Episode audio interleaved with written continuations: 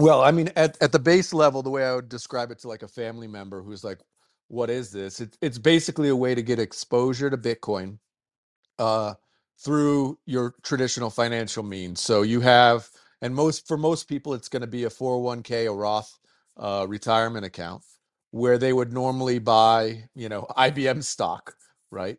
And they can now buy Bitcoin. And so uh, previously, they were able to buy the Grayscale uh, Bitcoin Trust.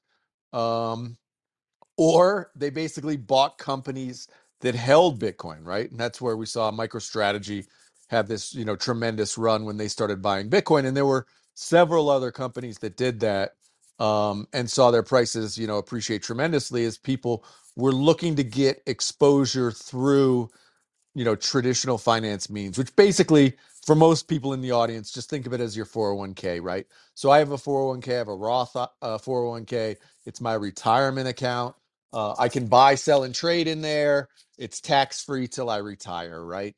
Or whatever. And you know but i can't buy you know i can't go out and buy ethereum or cardano in there right? And until recently you really couldn't buy bitcoin in there either. You could buy the grayscale right which had really really high fee and some potential shadiness as we don't know exactly how much uh, bitcoin they held and all this sort of stuff. A wallet a spot etf is far it's it's literally they're buying and selling bitcoin every day to balance that etf so you know as far as traditional finance goes this is pretty much as what as much a one of one to one relationship as you're going to get uh, with the underlying asset in this case bitcoin roles that are absolutely paramount. That's the, the builder, the visionary, and Cashflow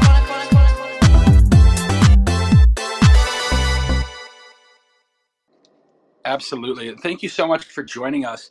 You know, the passing of the Bitcoin ETF, it's been it's one of those things like it's kind of like the girl who the boy who cried wolf if anyone remembers that that old man's tale where you know people keep saying this is going to happen this is going to happen this is going to happen and people prepare and then it never actually happens. And then finally this week the bitcoin etf after years of speculation was passed. What are your thoughts on that? It's you know the um it's like uh you know all of us in in crypto uh who have been in it for any sort of length of time and aren't just looking at number go up feel like te- this technology is something greater you know than than well if you if you're not a maxi uh is something greater than simply you know bitcoin and and hard money it's it's something greater and um you know, I'll pin it up top, but I had a post where, you know, I'm listening to Larry Fink and that that video was going around about the tokenization of everything. And I I said to myself, God, that reminds me of like, you know, posts on Bitcoin talk forums in in 2013, right? It's like the normies are waking up to the potential of blockchain technology, right? And I think the ETF is like this, you know, we're kind of holding off as like, oh, this is like a first step in a greater awakening. Um, and I believe it is. You know, I do believe it is. I believe that the vast, vast majority of the world, and I'm speaking mainly of, you know, the West and, you know, America specifically, because that's where I'm, you know, very connected. And I live in Costa Rica, so I'm very connected here as well.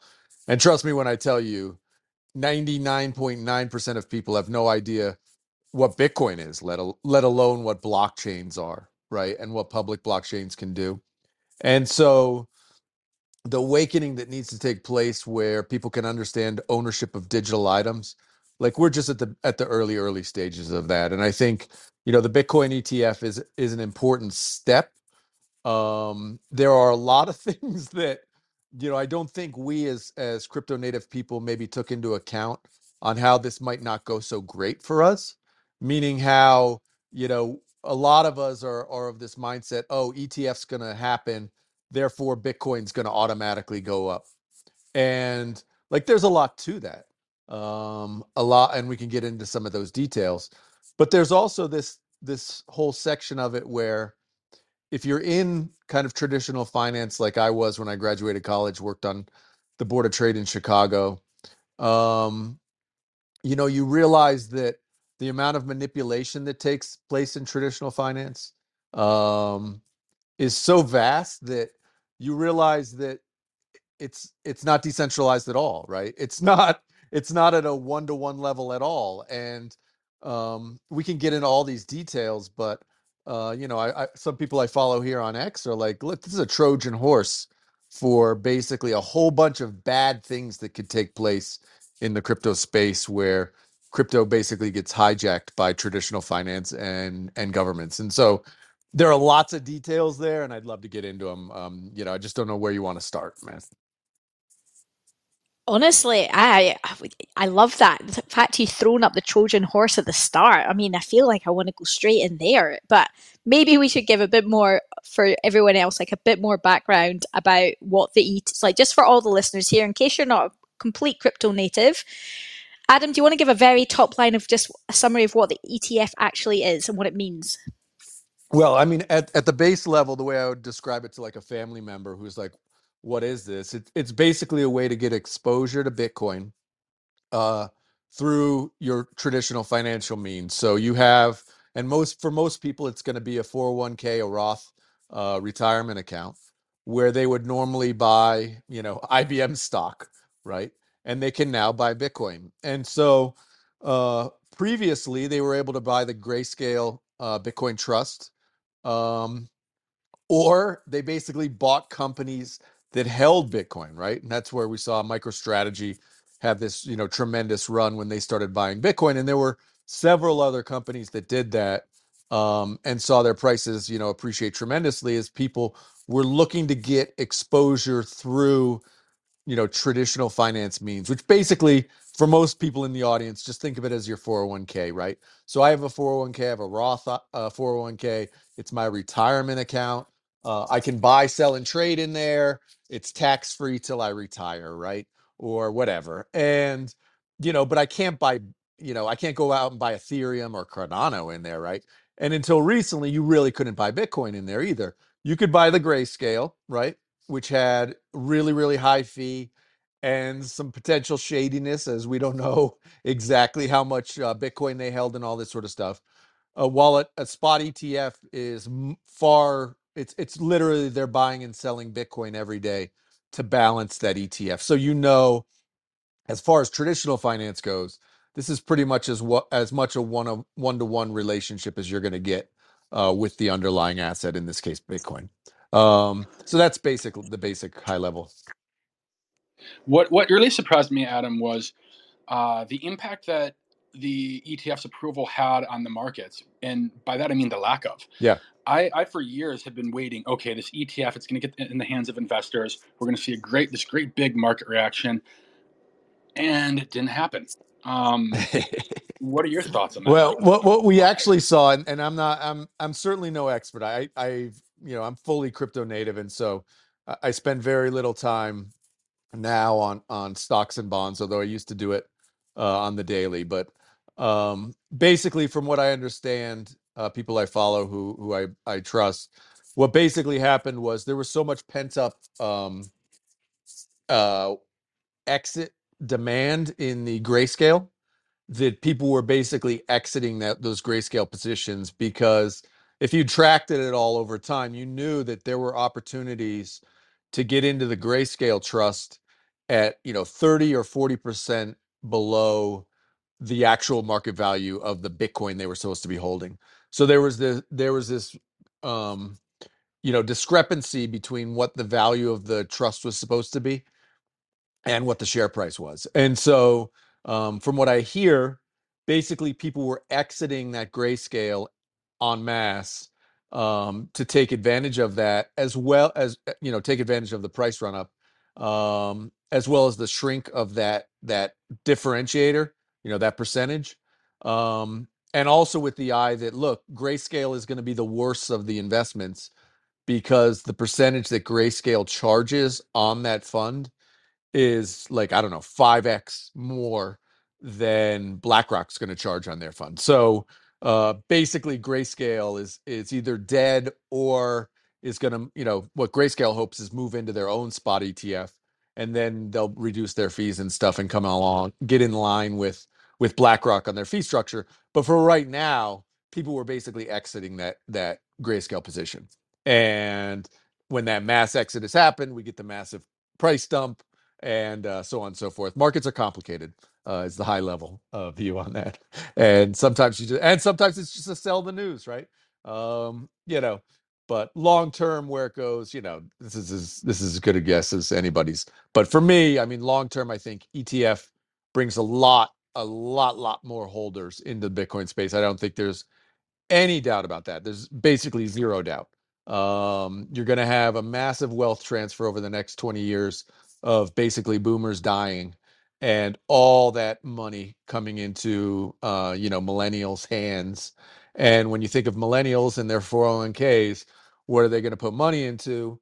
Uh, you know, it seems to me these are these are far more in, people far more interested in um, crypto and Bitcoin itself, and so I think there's just going to be a tremendous amount of movement uh, into the Bitcoin ETF long term.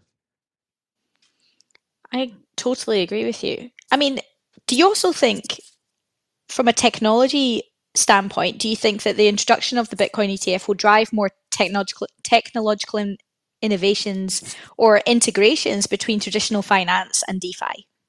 Uh, God help us. Uh, it may, um, but this gets into the one of the kind of sticky um, Trojan horse things that um, you know native crypto people and people who are pushing for you know freedom of peer-to-peer transactions. Uh, we can get hoodwinked into something that we think might be good, but in the long term ends to be uh, this Trojan horse, which is has these unintended consequences which we didn't foresee necessarily and then have a huge negative impact. I'll give you a perfect example. Um, the silver market. If you know anybody who trades silver, you know that silver is like the most manipulated market on the planet. Um, you know, if you look at the price of silver, you know, traditionally, it like doesn't even move.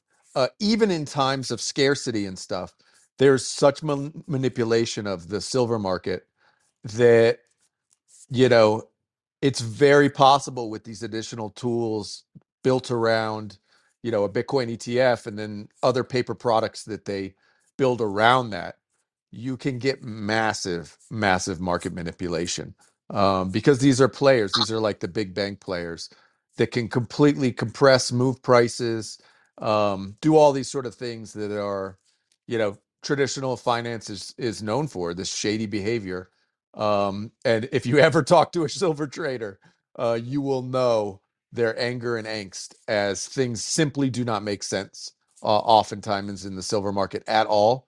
And, um, you know, up is down and down is up. It literally can get insane. Uh, and that's through market manipulation and, and these crazy financial products that, you know, traditional finance builds around this stuff. Yeah. Uh, I, I think we can all agree that traditional financial institutions aren't exactly known for their, uh, I don't know, their ethics, their being forthcoming, uh, you know, all that good stuff, or else we wouldn't have a need for DeFi.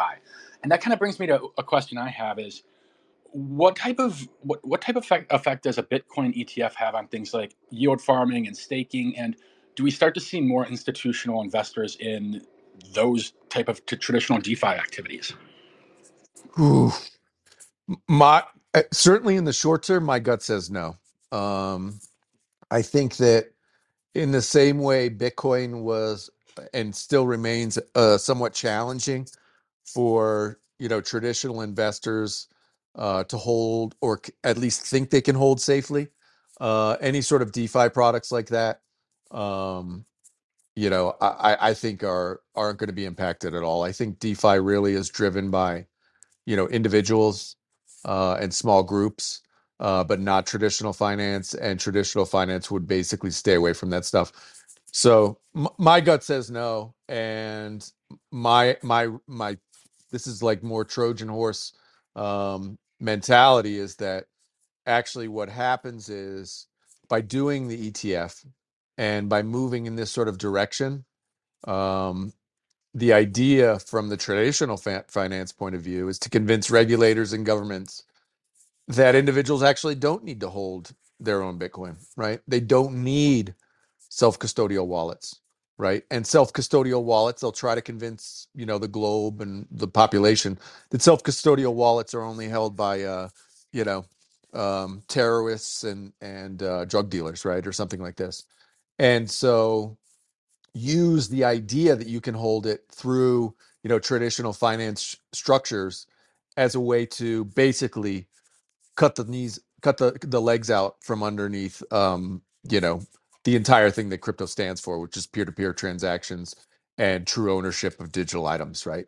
Um that's the that's the huge huge trojan horse that is of the most danger and I, i've talked about this a lot the idea of us as a community uh, allowing self-custodial wallets to be taken away from us like that's the line in the sand. That that's the cannot ever go back um that's that's the end of human freedom as far as i'm concerned. And uh so so that's the the stand that's like the line in the stand that we all have to recognize uh whenever that comes up from a politician or whoever starts talking about that that is a no-go that that's a that's a deal breaker all all bets are off um, so that's my true, true concern of this is that this is actually a way for them to get in and say you don't need self custodial wallets. Uh, there's no need for it.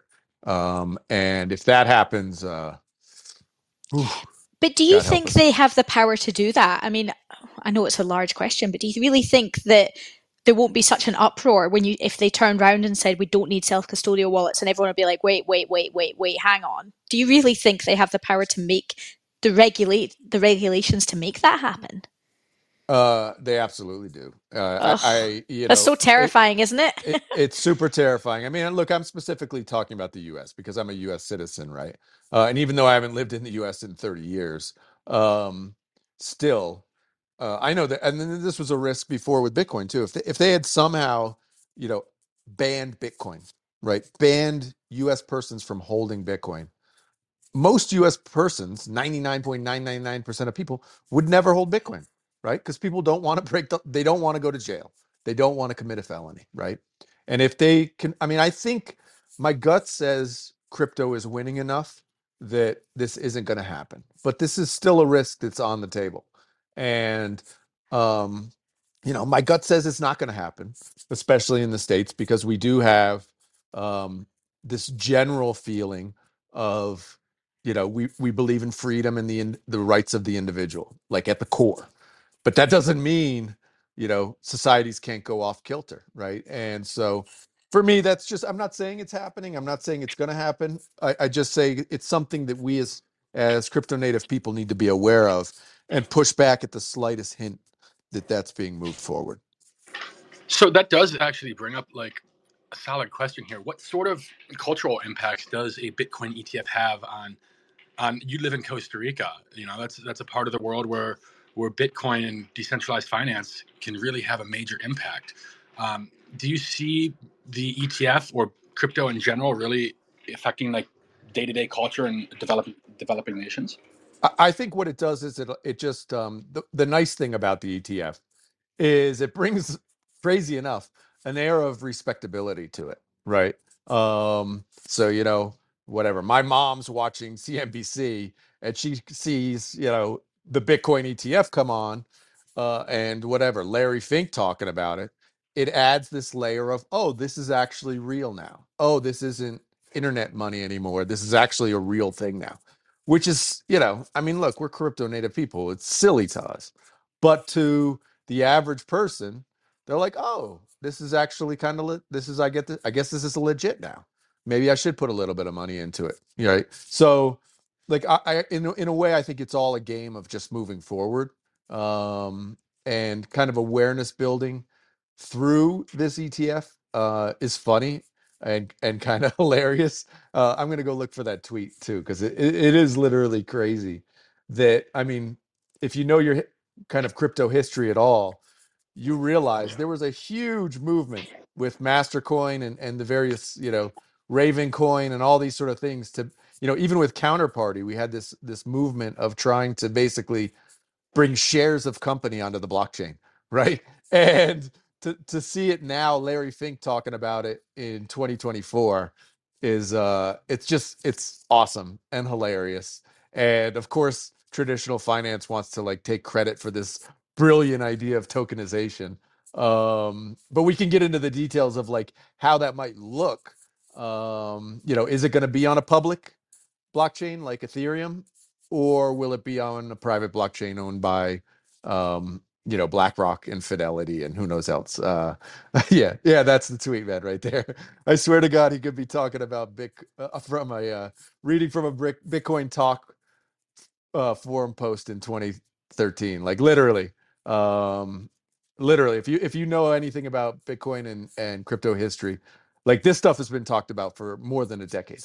Um, but now we're actually getting this like movement where regular finance traditional finance and by by just by being close proximity to others um we're going to get a wave and it might be another decade but we are going to get a wave of people recognizing that storing digital items on public blockchains is a complete game changer for how uh, we own things in this world.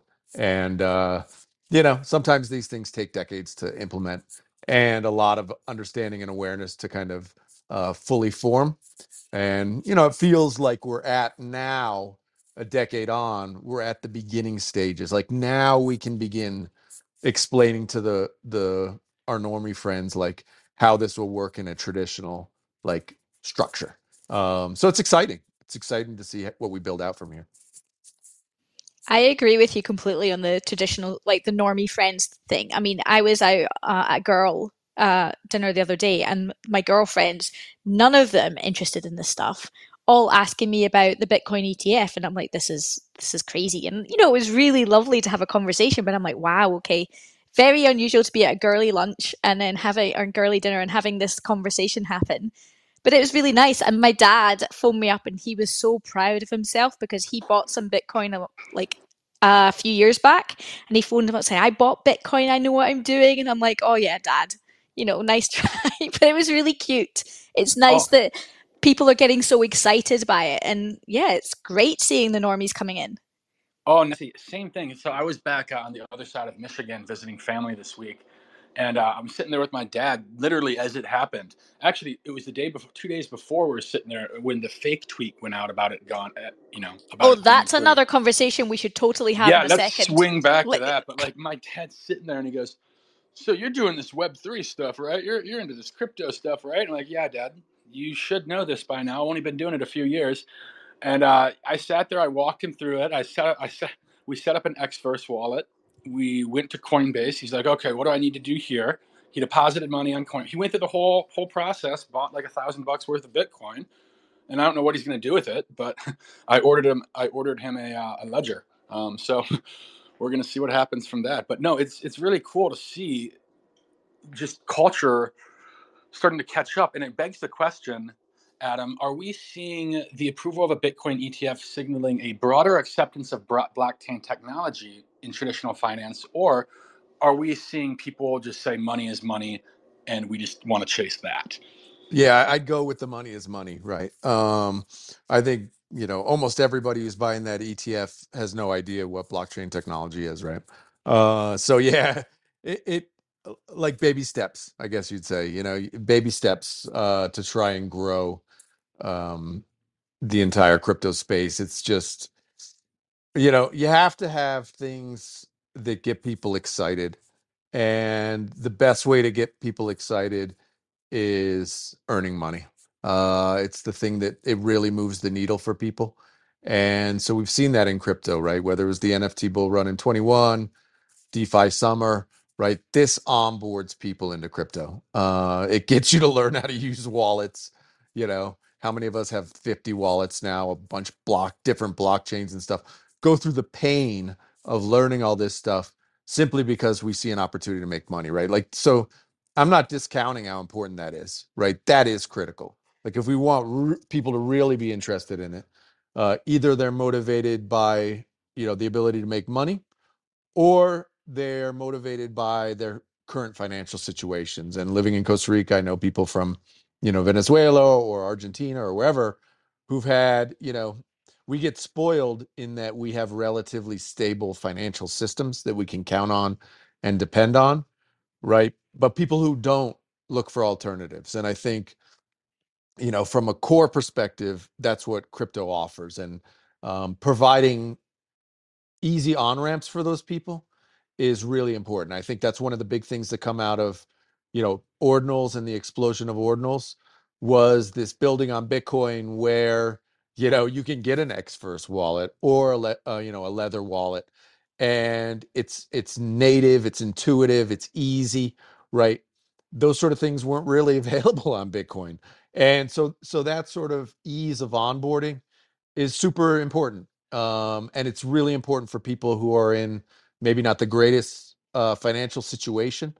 And so I think, you know, any sort of event like Ordinals that cause this building to take place, people get excited because there's money there. And so people begin creating tools and getting VC funding and all the rest of it that takes place actually helps the entire space move forward because of all the things I just talked about. Like it's it's just it makes it easier for all those people in all those countries who need this to actually use it. And so, you know, I'm super hopeful and and of just what's happened over the last year. I think crypto is just in an incredible spot right now. Um, and certainly, you know, I know we kind of all getting this these bull run vibes, but for me, the bull run vibes right now are really crypto people just kind of aping on new stuff, right? It's not something that is a game changer and is bringing in normies again, right? I haven't seen anything that's like, oh, DeFi, I need to get in there, or ooh, NFTs, I need to get in there. I haven't seen anything like that uh, yet during this, you know, the start of this new bull run. I'm hopeful and I believe something will happen. I mean, maybe it is BRC 20s, maybe it is this idea of inscriptions or you know shit coins on every chain. That's possible. It's possible, right? That that really moves the needle for people. Um, but I feel like it's going to be something different. I think I think somebody there's some kids out there building something right now that's going to take the crypto space by storm and by by kind of default bringing a whole bunch of new uh, newcomers to the space. That that's the way it's traditionally gone, and that's the way that's what I'd put my money on. I would too. And in fact, I think Nessie and I both know of a, a, a protocol being built on Bitcoin right now that is that is pushing the boundaries of what we thought was possible with Lambda protocol, which uh, is bringing these DeFi aspects to Bitcoin, such as smart contracts uh, and stuff like that. And that's going to be a real game changer when that launches. Uh, I, I mean, Nessie and I have both seen it work in testnet. We're probably one of 20 people alive who have seen this technology work. It's fantastic. And we're seeing it evolve at such a quick pace now. I mean, I mean it, it's really incredible to see, like you're saying, the advancement of the technology, and with more money coming in from the ETF, it's just going to drive developers to blockchain, whether it's Bitcoin or Doge or Bell or any number of other chains. So, for me, that is what is exciting. I cannot wait to see where the technology is at a year from now, and just just as a, a refresher um, um, Adam, what is it? What are some of the aspects of decentralized finance that you know really got you excited when you first learned about it? You know, to be honest, decentralized finance doesn't move my needle. it really doesn't. Um, I mean, I understand why people uh, want staking, farming, and all that.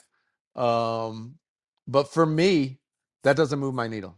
Um, I love the idea to be able to send value across the world with zero friction. That is something, you know, I've run businesses my whole, you know, since the time I'm 12 years old.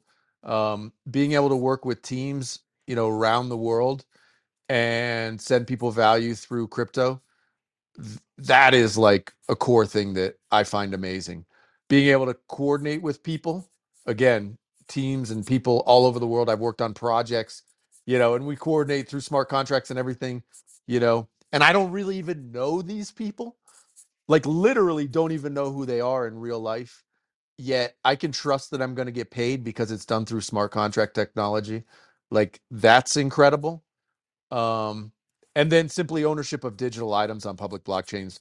Like that alone to me is the most important technology happening in the world right now because and I, I know we're at the baby steps of it and it's all about monkey pictures and JPEGs. But the reality is is that almost the entire world lives in a digital environment now. Um, we recognize it as the phone sitting in front of us, but we're digital natives. We live in a digital world now. And for the last, you know, 20 years, that digital space um, has been not owned by anybody except big tech companies. And they control the entire space. And blockchain technology actually changes that. And it started with, you know, hey, we own JPEGs. Okay. But the the idea is so much larger than that. And I don't think even most people in this space recognize that ownership of digital items, even though the vast, vast majority of those uh, the digital items have no value, but the va- but ownership of them changes the entire dynamic of what happens in the digital space. And we're just beginning to play around with these ideas. Um, and some of them have taken off. The idea of, you know, ENS names, the idea of, you know, a PFP, which is owned as an NFT, like these first steps of things that we started talking about in, you know, 2011, 2012 have finally caught hold and we understand, oh, I, I actually own this and this is my digital item and almost nobody in the world understands the power of that yet. Like we don't really get ownership of digital items yet. Uh, talk to any normie friend of yours and tell them you own something in a digital space. They'll tell you you're crazy because you don't own anything. You know, nothing's owned in the digital space, and public blockchains change that. And we just have to convince the rest of the world that this is a good idea. Like, of course, they don't have to buy it, but if they do buy it, and if we change that mindset of what a digital item is and that it can actually be owned, um, we change the world. Like, the world is completely changed. And it may take two decades, three decades to get there. But when we do get there, uh, we are in a world that's owned by individuals and not large corp- corporations. And uh, I'm excited for that world. Uh, I don't know about you, but I'm excited. I'm excited too. I'm at, for sure. Um, I'm just going to uh, introduce Thomas. Welcome to the stage, Thomas. Do you want to introduce yourself? Yes, hello. Uh, appreciate you bringing me up on stage. Um, yeah, look, I mean, uh, it's, it's always really interesting to hear you guys like think and the, the way you guys think about this stuff. Um, I've been, uh, you know, involved in, in the Bitcoin space for for quite a while. Um, I'm a co-founder of HeyApollo.com, and we uh, we have a discovery, a search and discovery platform for Bitcoin products and services. And you know, I I spent a lot of time thinking and working in the space. Um, I have to say, I, I don't have the same uh, mental model as some of you guys, which is which is which is fine. Um, I, I think it's the, the concept of digital ownership is kind of interesting, but where I come back to when I think about a lot of this stuff is, um, you can own you can own a profile picture and these kind of things, but of course you have to ask what's it worth, right? So anyone can own it, and I think that you already can own it. But what's the supply of that? What's the demand of that?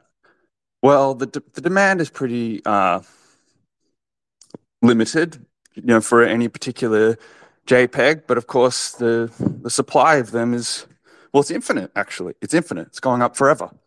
Um, and so that that's the issue where, you know, like they're not going to the moon. Um, that's just uh, that's something that people people don't uh, quite understand. That that's a, that's a strong opinion that I have.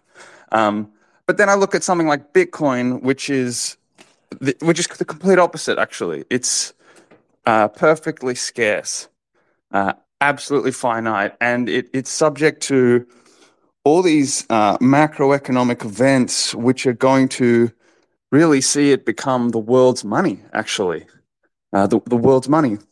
And what we're what we're seeing is a very uh, bullish setup, which I do agree with a lot of you. Um, when when we look at the the sort of this coming coming cycle, you have a situation where interest rates are appear to be at a, appear to be at a high right now, uh, a, a, local high. Um, not not not an all time high in history, of course, but in the last in the last twenty years, a high and likely to come down. We've got a halving coming up, which reduces the supply of of Bitcoin from miners, but more importantly, it doubles the marginal cost of mining, which means that new incoming uh, capital is much more likely to buy spot Bitcoin than they are to invest in Bitcoin mining because it's more attractive on the whole, right? You're going to have a situation where the marginal cost of mining Bitcoin is going to is about to go from thirty thousand dollars to sixty thousand dollars. That's going to happen in two months. Uh, and then we also just have all of this political uncertainty right now where we have Milei that's coming in Argentina, and a lot of other countries are looking right now and thinking about potentially adopting Bitcoin. And there's always that right tail event. I mean, hell, in America, you have Robert Kennedy saying he wants to literally back the dollar with Bitcoin. Now, all all of these individually are pretty low probability events, but the point is is that there's a lot of these potential uh, right tail events happening right now that could potentially strike up an absolute uh, just just strike a light to this this bull run. So I am uh, very excited about Bitcoin right now for a lot of reasons. But um, yeah, I mean, I, I, I, think it's, I think there's a, there's a lot of interesting stuff we could talk about. Um, so yeah, maybe I'll leave it there, and then you can give me your response. I think it's nice hearing a completely different side of it as well, because obviously we're playing in the DeFi space and we've been playing in crypto and NFT space, particularly that's where I play. So it's nice hearing your side, thinking of it from a completely different side to that. I kind of don't want to forget about it, which is where my head's at, but I kind of want to pivot to the whole tweet, the, the hack of the Twitter account, the fact that ETF was announced in advance. I want to kind of bring that up as a conversation. What were your thoughts when that all happened? I mean, this was, it kind of showed us how the market was going to react, but yeah, what do you guys think? I actually think, um, you know, Thomas and I are completely aligned on on Bitcoin. Um, and, and just to to Thomas's point on not getting ownership of digital items, like I hear him, like totally get it. Uh, as I said earlier, like almost nobody gets it, and, and it's an idea that may not work. Uh, just as as Bitcoin was an idea that may not work uh, ten years ago, even you know up until a few years ago, Bitcoin was an idea that may not work. Right? Um, the idea of digital ownership is so new and so counterintuitive to the way we've interfaced with digital items since the birth of the internet uh, that most people still don't understand the ramifications. I don't even understand the full ramifications of what can take place over the next couple of decades. Um, so just just to put a point on that. Um, yeah, I think the hack uh, was actually hilarious uh, because anybody who's managed, like myself, kind of large social media accounts where multiple people have access to the account uh, understood exactly what took place, uh, which is hilarious. You know, luckily they were able to get it back um, pretty quickly. Um, but it was so fun. I mean, uh, you know, I how awesome was that for crypto? I mean, this is like classic crypto, man. Uh, that a, account gets hacked, you know, bad tweet goes out. My whole thing was like, bro, they couldn't even change what was it like squiggles or whatever they were selling they couldn't make it like Gary's Squiggles. Like they didn't even have time to put that out. Like why couldn't they made it like Gary's Squiggles? You know, are minting now, right? Instead, it was just like the standard squiggle scam, uh, you know, tweet that we've all seen a hundred times.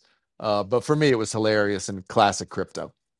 And for me, what I really thought was funny was that Gary Gensler had put out like a sheet on like basic safety tips for technology safety tips, and it had to have 2FA on, all that good stuff. He had followed none of his own tips at all. Um, so I thought that was hilarious.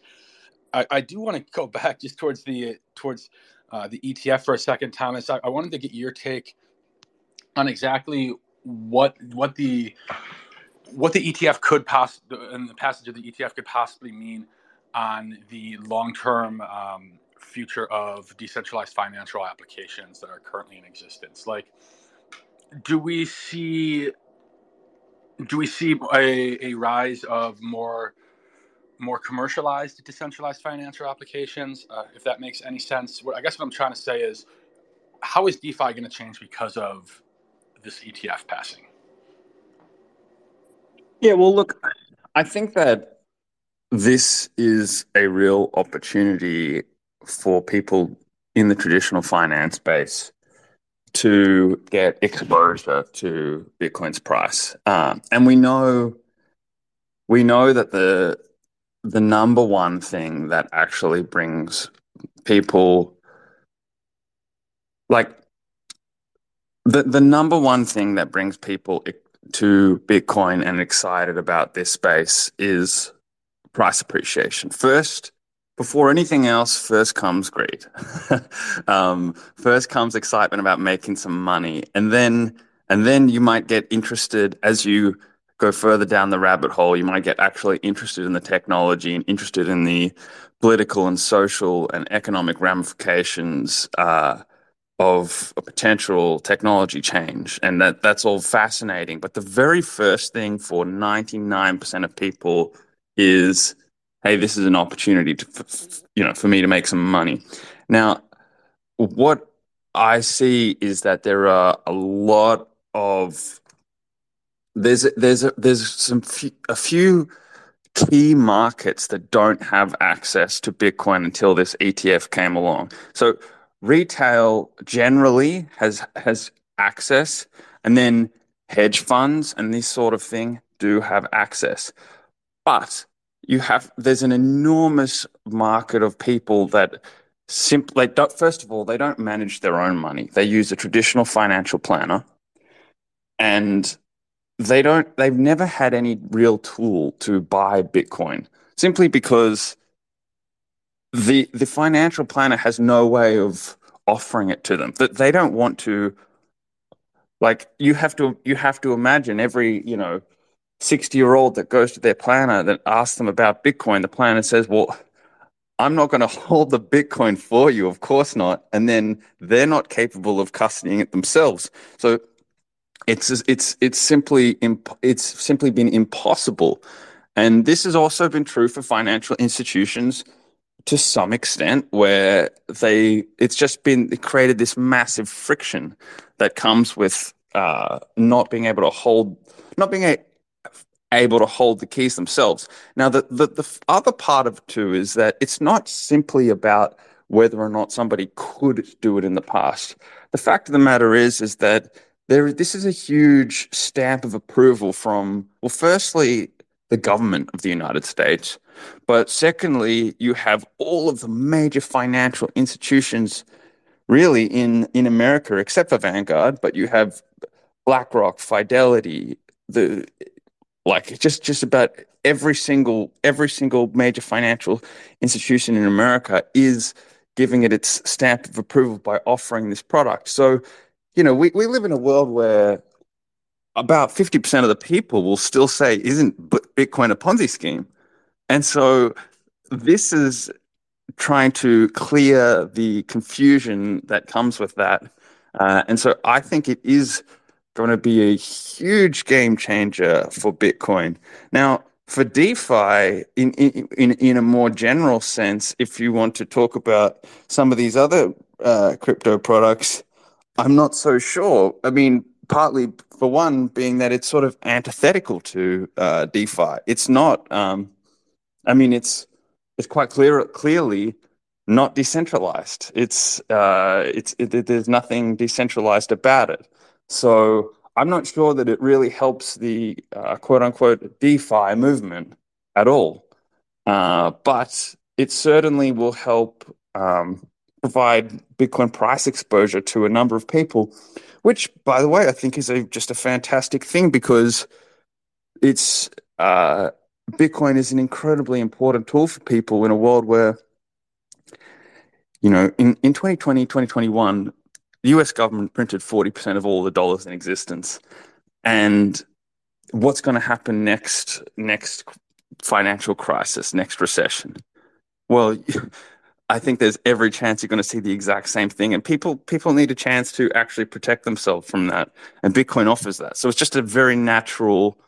Uh, it's it's just a, it's it's just the, a completely important tool for that everybody should have to be able to protect their financial wealth. Um, so I think it's it's good that more people have access to that now.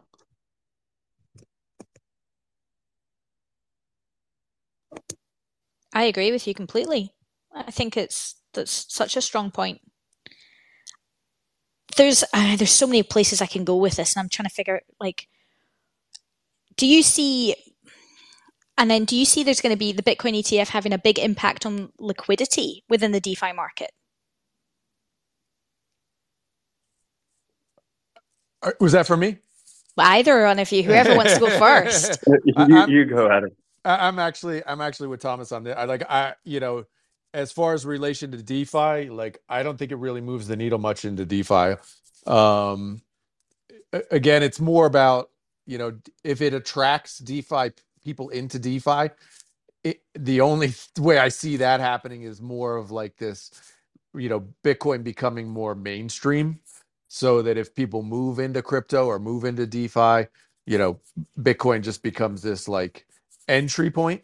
Um, but the reality is, I, I don't feel like much like Thomas. I don't feel like this moves the needle uh, one way or the other for DeFi, other than you know gaining wide more widespread you know adoption of Bitcoin and understanding of what Bi- Bitcoin is to kind of the wider you know group of normies uh, that represent most people in the world. Other than that, I don't feel like it really helps DeFi at all. Um, you know, I think actually one thing we we might talk about a little is um, you know a little bit of with the growth of you know ordinals and kind of building on bitcoin and maybe thomas can talk about this a little bit is um you know access to defi products on bitcoin where people can actually loan out their bitcoin and be paid in bitcoin uh, i think is one thing that's kind of i know really exciting to bitcoiners. Um, maybe thomas knows more about that than i do but uh, i don't know if he wants to talk on that at all because i know it's it's one thing that excites bitcoiners a lot.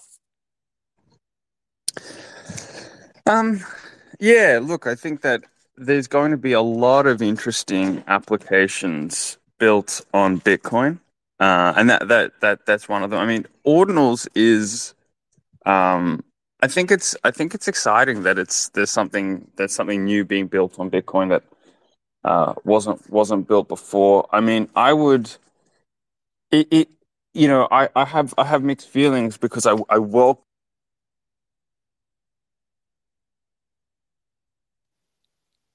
Oh, I think we might have lost him. He might have just got a call. Sometimes that yeah, happens. he, yeah, he just got rugged. He's back. I think. yeah, Hey, are you back? yeah. You're back, Thomas.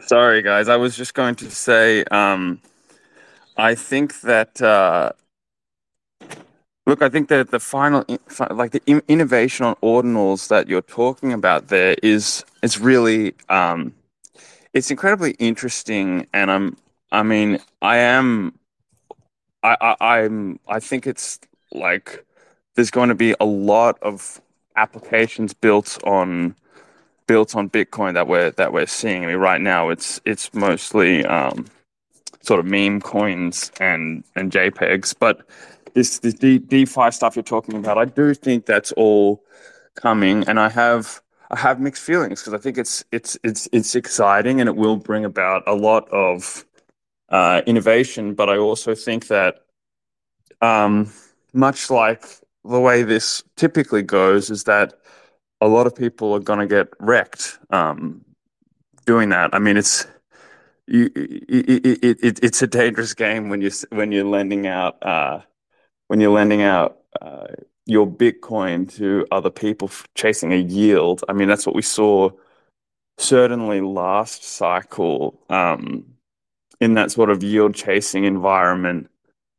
Uh, it's a good way to lose your Bitcoin, really. Um, and so I think that there will be a ton of innovation, and I I welcome it. Um, but I also sort of suggest caution for people when they're doing that. If they want to play around with that, I would suggest using a a pretty uh, small proportion of their overall stack because you just have to be conscious that um, there is there's there's a really good way. It's it's a great way to lose your Bitcoin to lend it out in in one of these protocols, and that's Yeah, that's I feel I feel. to- totally agree. It's funny the um I feel like in a lot of ways ordinals have kind of speed run the entire, you know, NFT 21 bull run. It was like, you know, PFP pictures, uh gaming, metaverse, you know, it's like we we sped run the entire thing in 6 months, you know. Right. Uh,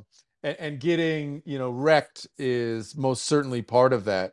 Uh that's that's just kind of anybody who's in it long enough knows that this is what happens. Um, and I'd say, you know, but but the building that happens on top of it, in a way, you know, obviously it doesn't make up for it on a personal level if somebody lost uh, a tremendous amount of money, which is, you know, for me, it's frankly on them because like we all know what's happening here.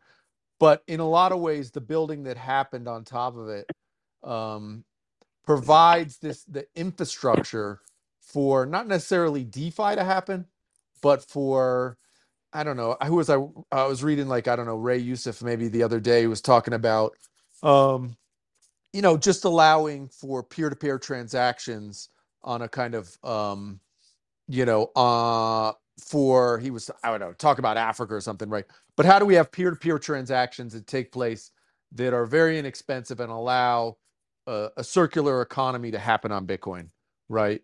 And I think pre-ordinals that was far less likely to happen than it is post-ordinals because of all the the tech that's been built on top of Bitcoin. And so in in in that way, I think we're far better off a year on into ordinals than we were kind of pre-ordinals.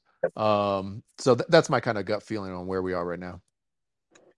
Absolutely. Yeah, well, that's really interesting. I mean, I, I, I think that there's like uh, one one of the one of the challenges is that there's a there's a real um, there's a real trade off, and I, I don't I don't have sort of a strong opinion one way or the other, but I know like one one of the things we do see now that ordinals has like this excitement around ordinals is that the um the block fees have gone up significantly, um, which does mean that sort of transactions on the main chain are much more expensive. And it can even be um, potentially that can flow through to the Lightning Network, which sort of Bitcoin's probably uh, most dominant layer two network, um, in the sense of potentially if people trying to do that in a uh, self self custodial manner and opening Lightning channels themselves, that, that can actually be more expensive as well.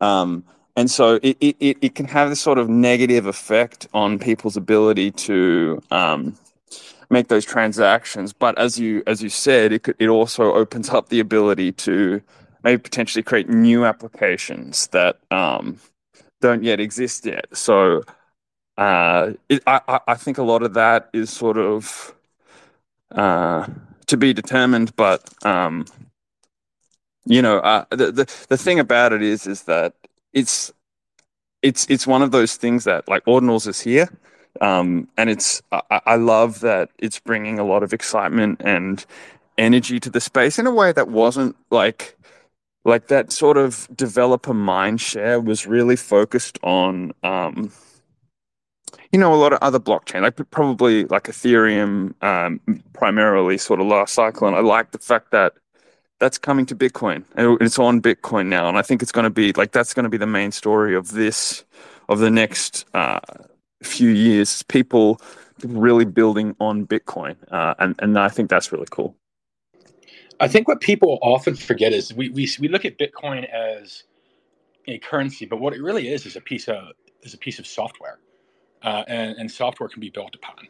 And, and there's so many so much more use many more use cases to software and Bitcoin than than just this layer case that everyone is is looking at. I did want to switch back to the ETF for a second, Thomas, because in the twinned uh, pinned tweet up top, uh, you mentioned something that's, that was really curious to me.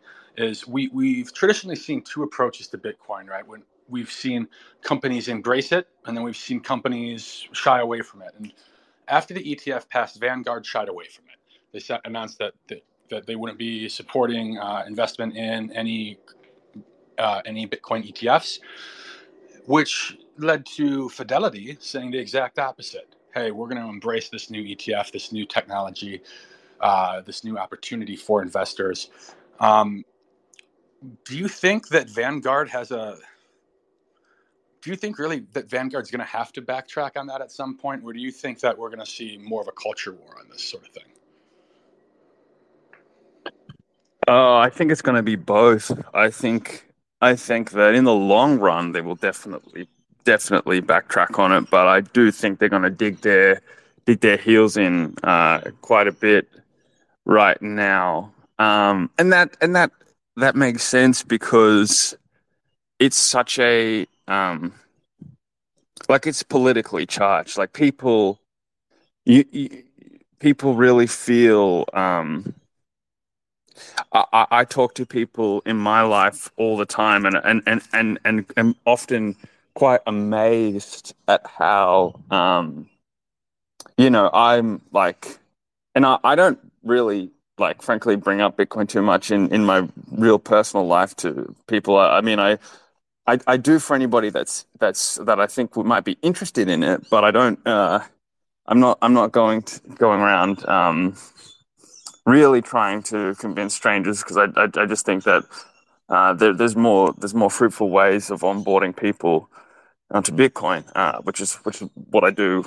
I guess try to do it at scale on the internet, but um, what I find in real life is amazed talking to people how often there's a really strong emotional negative reaction to it.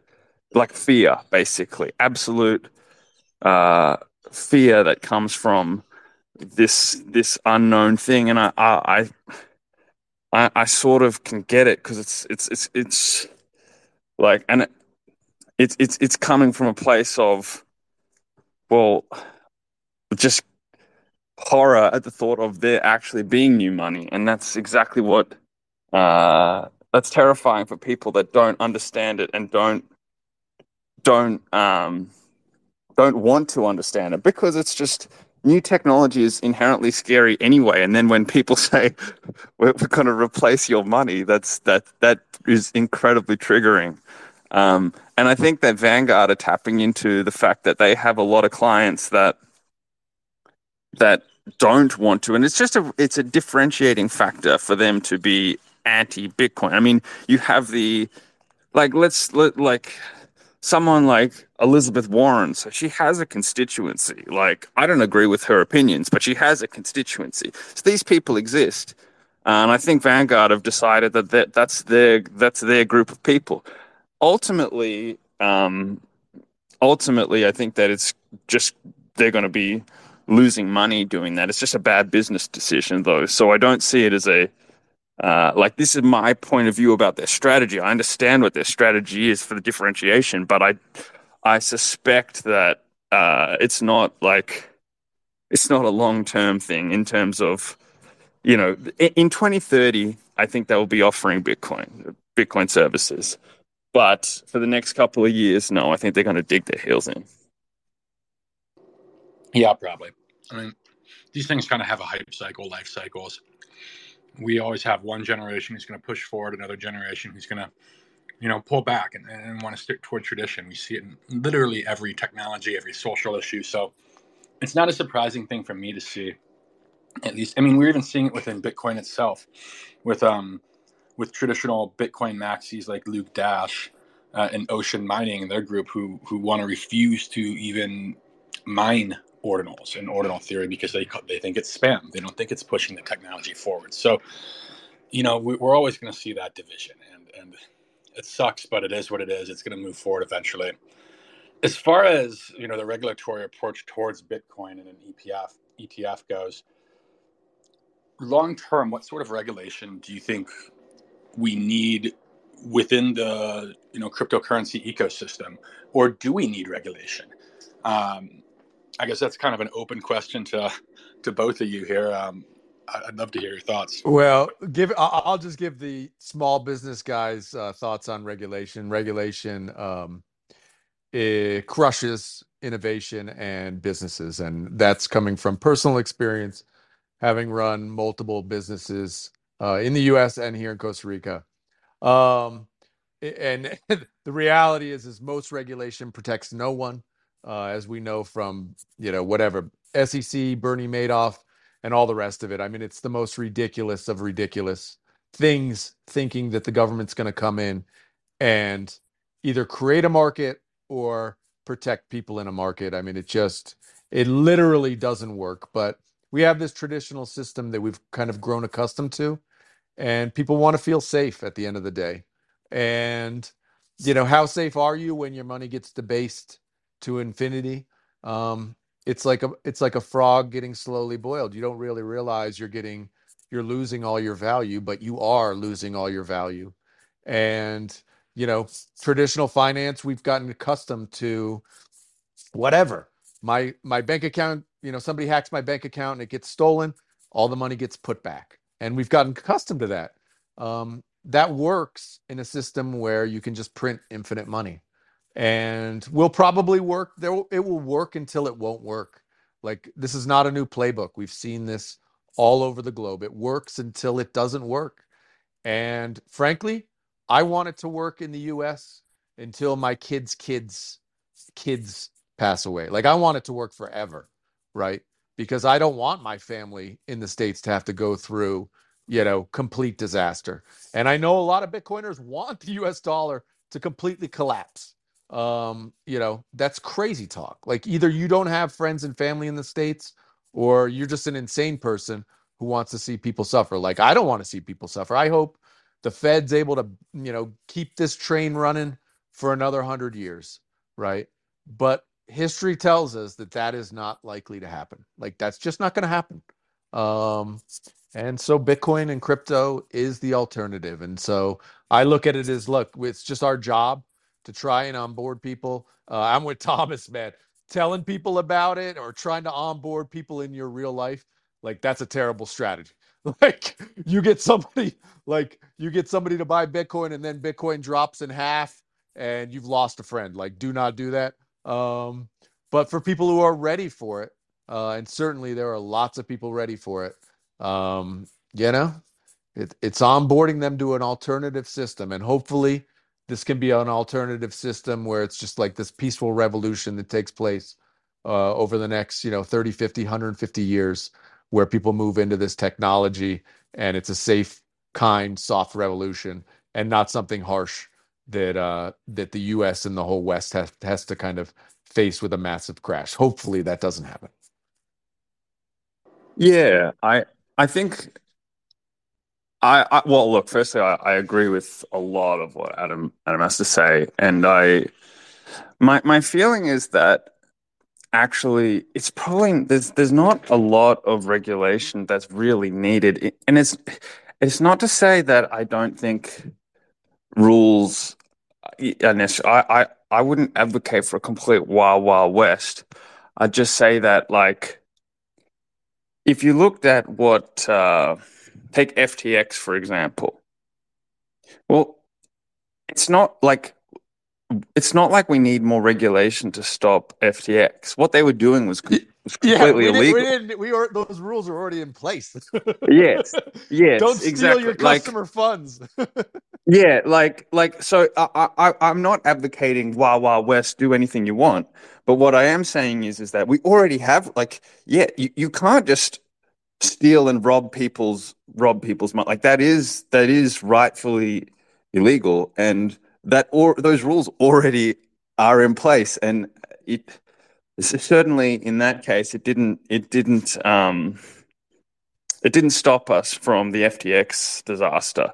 So I don't think if the existing rules are not being followed, I don't think the the answer is um, more rules. I think the answer is you you need to have more educated uh, users. So to understand that it's highly risky, frankly, to leave your Bitcoin in a you know this an institution operating out in Bahamas um, to a guy who's fucking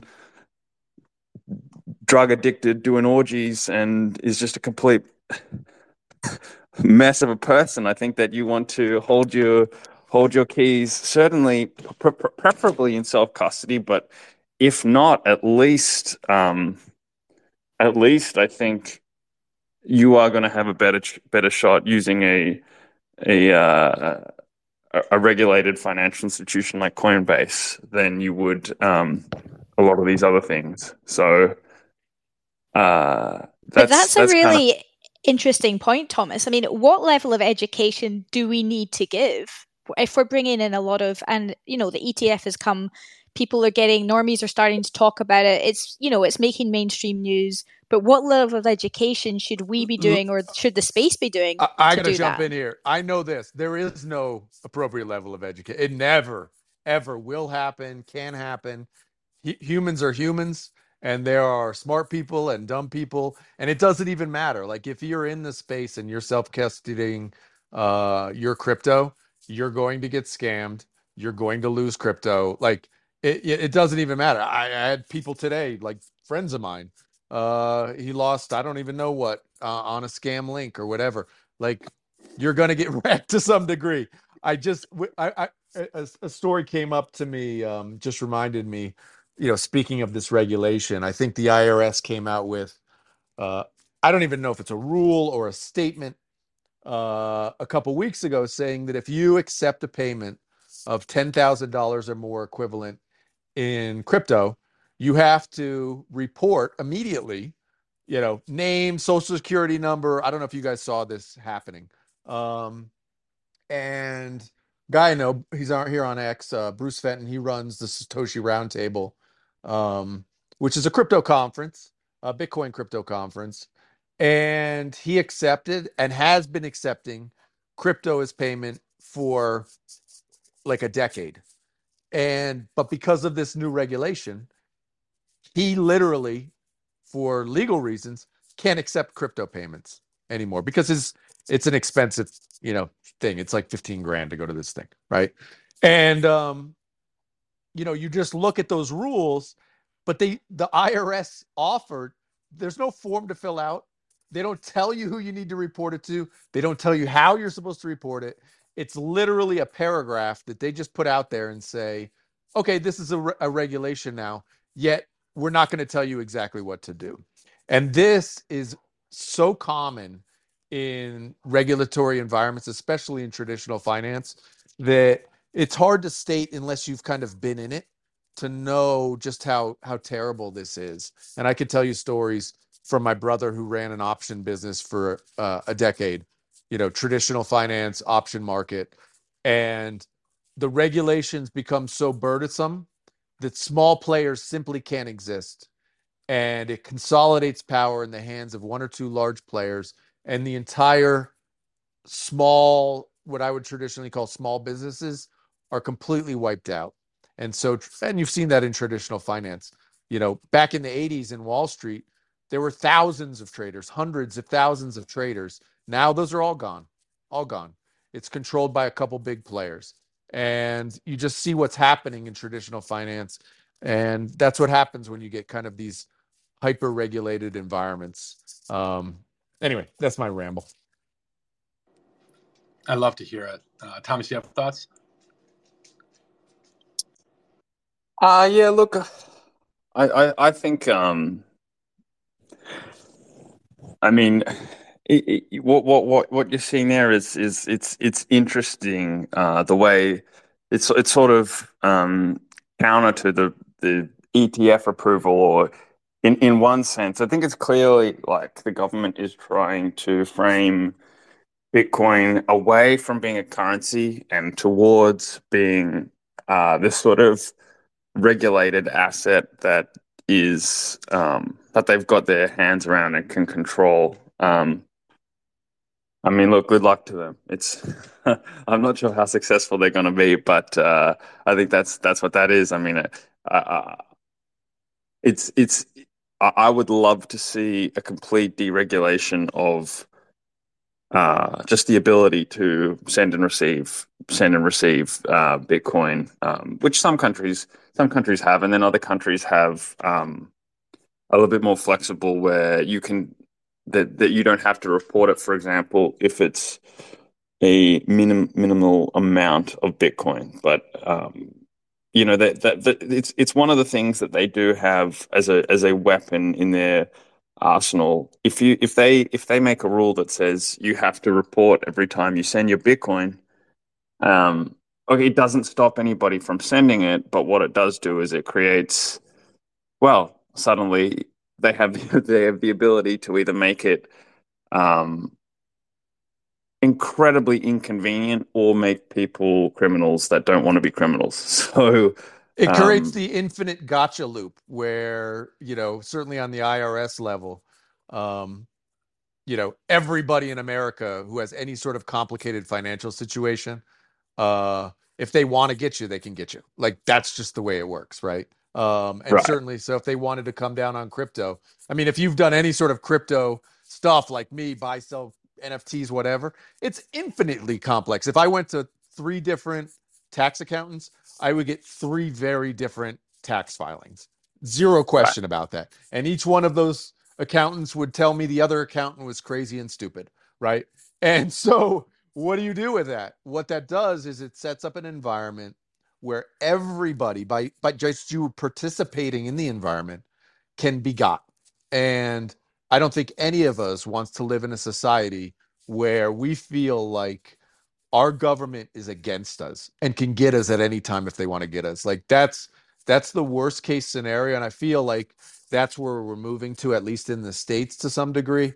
And I think that is in and of itself is is terrifying to me.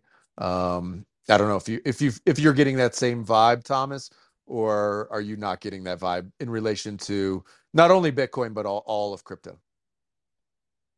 Uh, look, I th I think that's I think that's right. Um, I don't even necessarily think it's that's limited to to crypto, although obviously that is a big part of it. But No, that I to- I agree with you, man. I agree with you there. Totally. It's not not just crypto. Yeah.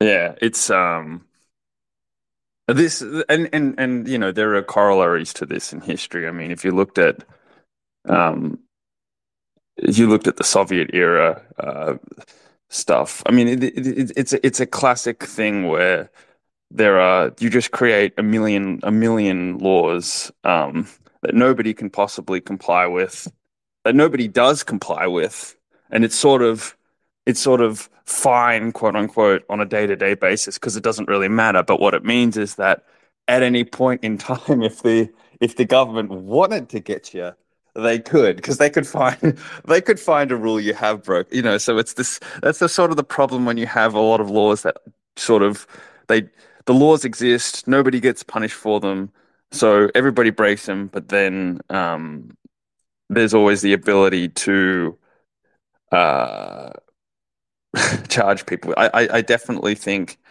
um, that. I mean, we saw a lot of that. Uh, certainly during the the last few years in the COVID crisis, um, I think that was a that was a classic example where there was a million new rules brought in, and at least where I live, there was a million new new rules brought in, and nobody followed them all because um, they were crazy, terrible laws. But then, you know, rules. Uh, but then you just you just criminalized all of society, basically, um, and it's completely at the whim of of government as to who they're going to punish. Um, it's, it's that's a terrible situation to be in. Uh, so I agree with that. Absolutely. I, I think I think we all we all kind of agree with that without getting too deep into politics or or even deeper into politics, right? Like basically anyone everyone's breaking a law a day. Dozens of laws a day if you're an American citizen. And at any point in time, if someone wanted to come out and get you, fine you for something or another, they could. I think that's kind of like uh, one of those things that we we have to keep in the back of our mind, uh, at least as, as Americans here. We've been going for nearly an hour and a half now, and I do want to close with one final question here regarding just ETFs in general. We saw a Bitcoin ETF get approved. It took years and years. Do we see an Ethereum ETF in 2024? Ooh, I'll go first because that that's an easy no. I, I gotta believe that's a no. Um, do I think Ethereum might eventually happen? Yeah, for sure. Uh, but I, I don't think I think it's going to be uh, Bitcoin's far easier uh, for them to kind of uh, wrap their head around. It's been you know floated out. It's just a commodity or something much simpler. Um, so my gut says no on Ethereum uh, in 24. That that's I think that's a pretty easy call. Yeah, I tend to I tend to agree. I well, I would say that um, I don't. Here's the thing: I don't think they want to. Um, I don't think they want to do that, but I also don't think they wanted to do a Bitcoin ETF either, and the courts kind of forced their hand. So that's where I would say, you know, if if if they took a vote on the Ethereum ETF today, I'm very confident they would say no. But the, like, do I? How quickly does it does this get settled in? You know, do, do, does Grayscale raise another law uh, case the way they they did uh, last year for the Bitcoin one, which they won, and, and can the SEC win in a in a in a, in a court of law? Uh, I don't know. It's it's it's very unclear. It's never been proven that Ethereum is a security, although widely speculated that it, it should be classified as one. Uh, but that but it but it but it hasn't been in its life. Um, and so this is just one of those things. I think they. I think. Look, I, I don't. I don't. I expect it will get pushed back originally, but what happens in, in, in once it goes to court, uh, the kind of the onus is on on the SEC to prove it's a security, and that's not uh, an easy thing to do. I mean, they couldn't even do that um, for XRP. And so, in that world, I could see them their hands being forced uh, in the next couple of years. So, yeah, it'll be very, very interesting to see. Yeah, I. It's going to be fun to see. I think it's going to be at least a decade, you know, before they're able to really, if they want to, force any regulations that true regulations down our throat. And by that time, it's probably going to be a little late. Uh, I do want to say before we wrap things up, if anyone out there has a question for us, uh, or, or anything at all, please hit that request button. We'll get you on stage, um, and we would love to to hear from you. But if not, that's a quick reminder of who we are here at Cashflow Chronicles. Cashflow Chronicles, we bring together subject matter experts in a wide array of things. Get to know them, get to understand their, their areas of expertise a little bit better, and pass those nuggets of knowledge on to you guys. I want to thank you know both of our guests today, Adam McBride and and Thomas Farher. Farher? I'm not going to yeah, try right. name. I'm sorry. uh, from HeyApollo.com uh, for joining us today, and I do want to thank Nessie as well. She did jump. If you guys didn't notice, uh, you're probably missing her her lovely voice, but she had a real life meeting to hop to. She's in Australia, so it's Monday morning for her. Once again, this is Cashflow Chronicles. We're talking about the Bitcoin ETF and its impact on DeFi. And thank you all so much for another wonderful episode. Cheers, guys. All right. Have a great day. Thanks, man. Bye. Bye. There's three rules that are absolutely paramount. the builder, the visionary,